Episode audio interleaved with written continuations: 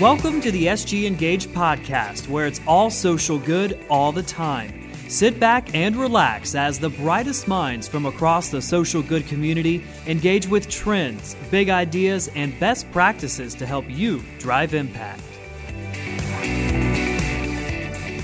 This episode of the sgENGAGE podcast features a session from BBCon 2020 virtual on how federal data privacy legislation may affect social good organizations. The session was led by Cameron Stoll, Director of Privacy at Blackbaud, and Sally Ehrenfried, who leads government relations for Blackbaud. Visit bbconference.com to be the first to get updates about BBCon 2021. Because I'm a lawyer, there has to be a little bit of fine print. So here's today's. This presentation contains general knowledge, not specific legal advice. Please consult with your own counsel who's familiar with your organization's particular facts and circumstances. Thanks, Cameron. And with that, here is our agenda for today. So we're going to walk briefly through the legislative process. We're going to look at an overview of the federal data privacy legislative landscape, privacy practices included in the legislation, and then at the very end, specific federal privacy legislation and action items. So first, an introduction to the legislative process. So as you can all imagine, given my role and the work that I've done, my favorite schoolhouse rock was I'm just a bill. So let's just take a few moments to go through an understanding of what it means from start to finish of how a bill becomes law. So first, in this case, legislation is introduced in either the House or the Senate. And if we have two identical pieces of legislation introduced in each, they are called companion bills.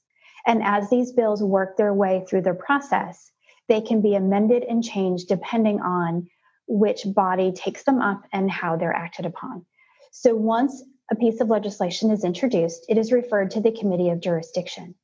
Once it's with its committee, the committee then decides whether or not to hold a hearing on the bill.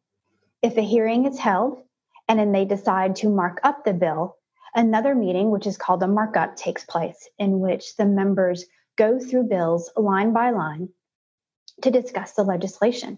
It is at this time that committee members can offer amendments to the bill. These amendments are voted on during the process, and at the very end, a bill is voted on yes or no by each committee member.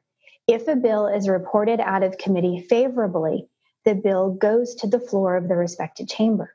If it is not reported out favorably, the bill is in essence dead and goes no further. Once the bill goes to the floor of the respective chamber, it is then decided whether it is put on the calendar. Just because it makes it out of committee doesn't mean it makes it to the floor calendar. And if a bill is taken up by the chamber, again, amendments are offered, they are voted on the floor of the House or the Senate, and then a vote on final passage is held. If the bill is passed, it then goes to the other chamber for consideration. Again, no guarantees that the other chamber takes it up to discuss it.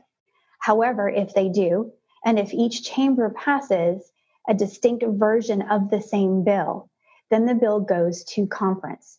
And it is at this time that the differences between the two bills are hammered out amongst a conference committee. Once these differences are hammered out and we have a conference report, it goes back to each chamber's floor for an up or down vote. And once a conference report is reported out of committee, it cannot be amended. So it's just final passage only. Another thing to keep in mind, it is the fall and we are getting towards the end of the 116th Congress. So any bill that is not acted upon, i.e. passed and enacted into law, by the end of this year is in essence dead and would need to be reintroduced in the next Congress, which will occur in early January of 2021. So what is the federal data privacy legislative landscape? So first of all, at a very high level, there are about 19 federal privacy bills that have been introduced in the 216th Congress. Now that doesn't include all the bills that also have privacy components within them. There are also 58 key committees and lawmakers included in the conversation of this, of which the California Congressional Delegation is one. Then for today's conversation, we're going to look at three proposals which are rooted in the Senate. So who are the key committees and lawmakers? So first of all, the committees of jurisdiction are the Senate Committee on Commerce, Science, and Transportation, and the House Energy and Commerce Committee.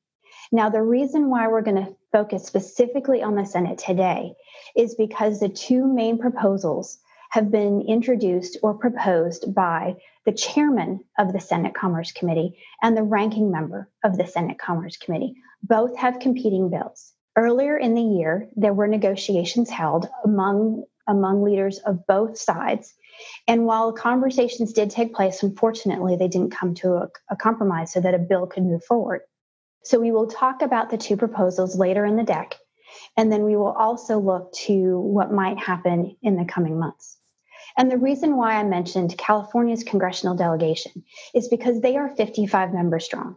And we all know that CCPA, or the California Consumer Privacy Act, was passed earlier last year and went into effect this year. And so when we're looking at what happens to a federal bill, and with California having such a large delegation, their delegation can actually have an impact on whether a bill passes or not, especially in light of how it treats CCPA. And with that, I'd like to turn it over to Cameron. Thanks, Sally. We're going to do just a quick overview of the actual substantive privacy practices that are involved in some of these pieces of legislation. So the first principle we're going to talk about is a very common one. All of your organizations should have their own privacy policy on your website. The principle of transparency requires organizations to use data only in the ways they say they do. Sounds like a pretty clear-cut principle, but these requirements, they set out the disclosures that organizations have to make to data subjects, individuals, such as what data is being collected, how it's being used, and with whom it's being shared. But it's not just the what that's really important here, it's the how. The information has to be presented in a way that's concise, transparent, intelligible, and easily accessible to the data subjects using clear and plain language. So you're starting to see a transition away from this complicated legalese into privacy policies that are easy for normal people to understand who don't speak law geek like I do and like Sally does. So the vast majority of the privacy bills that have been introduced in the states and in the federal government explicitly require organizations to be transparent about processing of data. When I say processing, I just mean anything you do with personal data, collecting it, using it, storing it, and deleting it. All those things are processing. And so you have to communicate these practices in a clear and meaningful privacy notice. These bills also require the disclosure of whether or not they're profiling data subjects, selling data, or conducting targeted marketing, depending on the piece of legislation. So those are some additional details that you wouldn't normally think need to be disclosed in a privacy policy. Another big thing to watch out for is whether or not any legislation will contain limitations on changing your privacy policy. So some of these bills require that you directly notify individuals if you're going to make material changes to your privacy policy. And then you have to get an affirmative, explicit consent to having their data used in accordance with that new privacy policy. So effectively an opt-in before you can continue using that person's personal data. The next big principle, we're going to cover consent. So the GDPR was really the first law to give individuals choice about processing their data on the basis of consent. And what they did, the European Commission made it very clear that consent has to be an affirmative step an individual takes. So many of us, if we go to, the Lululemon website right now to buy more yoga pants for the pandemic, when you check out, at least in America, you'll see the tick box is usually pre-ticked for please sign me up to receive direct marketing emails from Lululemon to buy more overpriced yoga pants. And so that's a concept of silence as consent. And the GDPR comes out and says, actually, that's not going to fly anymore. So a yes by default is not appropriate for consent. And so all these laws and these bills, they treat consent a little bit differently. But the one thing that is consistent is that silence is not consent by default. Now, this new requirement, it doesn't mean that you need consent for everything. There are lots of things that you can do with personal data that you don't need someone's active opt-in for. The most obvious one is going to be completing a transaction. So if somebody wants to make a donation and they enter in their payment data, you obviously don't need a separate tick box, an unchecked tick box that says, yes, please use my credit card number to process the donation, because that's the thing that they've asked you to do with their personal data.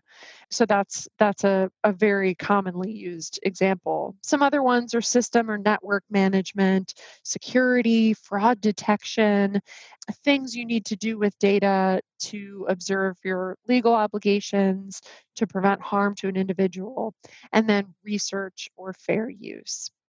Data subject rights. This is a very important area.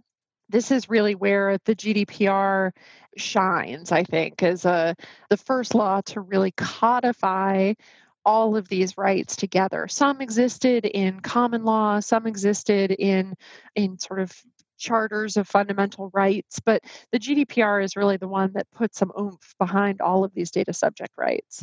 And many of them are really self-explanatory. You have access, which is a right that lets people see behind the curtain. Essentially, it is the right for somebody to contact your organization and ask what data you possess. Some of these bills go a little bit further, and they'd require your organization to also provide a list of every third party and service provider you've transferred your data to and why. The next is obvious. It's the correction right. So you as an individual can contact an organization and say, oh, you have my name wrong, or you have an incorrect address. And that organization has to fix it and then also convey that correction downstream. So if I've given your data to any third parties, maybe by list sharing, or perhaps my service providers, so I'm using, Microsoft as a tool, I would need to pass that data downstream. The next is the portability right. And this one's an interesting one. It likely originated out of people's desire to take their cell phone numbers from one carrier to another. The portability right as it exists now, the first one appeared in the GDPR, and it requires organizations to provide individuals a machine-readable copy of their personal data, but only the data that the individual has provided to the organization. So again, its intent is to empower data subjects, individuals, to not be stuck with a particular service provider. If I have the right to request a file containing all my data, I can take it to another service provider and I have more flexibility there. Now, keep in mind, because it only applies to the data that an individual provides to your organization, it doesn't include enriched data or inferences that the organization makes about a person. So that's an important thing to note. The last one, and probably the one we've heard about the most, is the right to be forgotten, the right of deletion, the right of erasure. It has a few different names. It's, again, a hallmark of the GDPR, and it's become a core tenet of privacy law. The right to be forgotten gives individuals the right to ask your organization to delete all the data you hold about them. Now, it's not an absolute right, so you can keep data as an organization if you need to do something that person asked you to do, or to comply with legal obligations, for example. So just to illustrate, if you're an organization receiving a recurring donation from a donor, and that donor asks to keep that recurring donation going, but also asks you to forget them, that's not possible. And you can say, well, no, actually, we can't forget you because we need your personal data to continuously, you know, charge your account on a monthly basis. So those are just a couple examples. The CCPA contains two additional exemptions, an internal use exemption and an exemption for uses of data that are consistent with a person's, you know, reasonable expectations of how you're going to use the data. So critics of the CCPA have commented that these exceptions kind of swallow the rule because there are a lot of things you can do that are consistent with expectations, and lots of ways that you can use data internally, of course. Here are two other very important privacy principles. The first is security. For non-sectoral privacy laws, and what that means is laws that apply to organizations irrespective of their industry or their sector. For non-sectoral privacy laws, security requirements are actually very vague. The reason for this is that they have to apply to a range of types of organizations, varying in size, varying in the sensitivity of the data that they collect, the amount of data that they collect. If they're written, for example, to address small businesses, they'll be way too lax for large, sophisticated companies. If it's the opposite and they're very onerous, small organizations can effectively be priced out of business or operation right out of the gate because they can't afford to put really extensive security measures in place.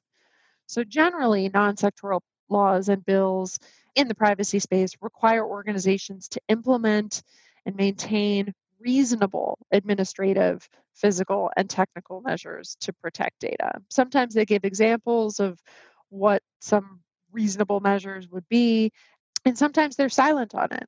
Conversely, sometimes they appoint government agency to adopt guidelines where they go into a lot more detail. But again, usually those would be guidelines. And so there would be arguments for, you know, why it's not an appropriate measure for an organization of your size or complexity. And finally, the last one is data minimization. So this is the obligation for organizations only to collect and use the data that's necessary and proportionate to do the things they say they're going to do in their privacy policies. So back to the first slide. This is where it all sort of ties in together. If you're being transparent about your data practices, here's what I say, you know, here's what our organization does with your data. And then your data collection use should be tailored to those purposes. So for example, if I'm never ever going to call you and I have no reason to call you, there's no need for me to have your phone number for fraud purposes or anything like that. Why even collect a phone number? So that's just one example. Now, you can use data for additional things if you receive consent, if it's in your privacy policy, or there's another exception in play, like system maintenance or for security purposes. So with that, I will hand it back over to Sally. Thanks, Cameron. And now we're going to do a deep dive into some of the provisions that are included in the bills that we mentioned earlier. So as I mentioned, we have Senator Wicker's bill, which is the United States Consumer Data Privacy Act, and he is currently the chairman of the Senate Commerce Committee. We have Senator Cantwell's bill, which is the Consumer Online Privacy Rights Act, otherwise known as COPRA, and she is the ranking member of the committee. And then you'll see on the right corner, we have a Brookings Institution compromise. And what happened is the Brookings Institution wanted to see if they could try to find a path forward, a compromise to get federal data privacy legislation through Congress. And so they took both the U.S. CDPA and COPRA and merge them together to try to form a compromise of the two. So let's start with a few of the provisions. First and foremost, does it apply to nonprofits? So nonprofits are included in both the U.S. CDPA and the Brookings Compromise. The Brookings report has a considerable exception for nonprofit organizations, however. Nonprofits that process data of less than 100,000 individuals, households, or devices would automatically qualify for an exception to the Brookings Compromise. The other provisions I'd like us to look at are the privacy statements and policies, affirmative express consent, and then also the definition of publicly available data, and if we have time, data subject rights. So when you look at the privacy statements, the three plans are actually fairly well aligned with regards to privacy policies and statements. They view that privacy policies should be disclosed in a clear and conspicuous manner and made available to the public. Brookings would go further with a and really separate them out with a privacy statement, basic disclosures, and then more comprehensive disclosures for others.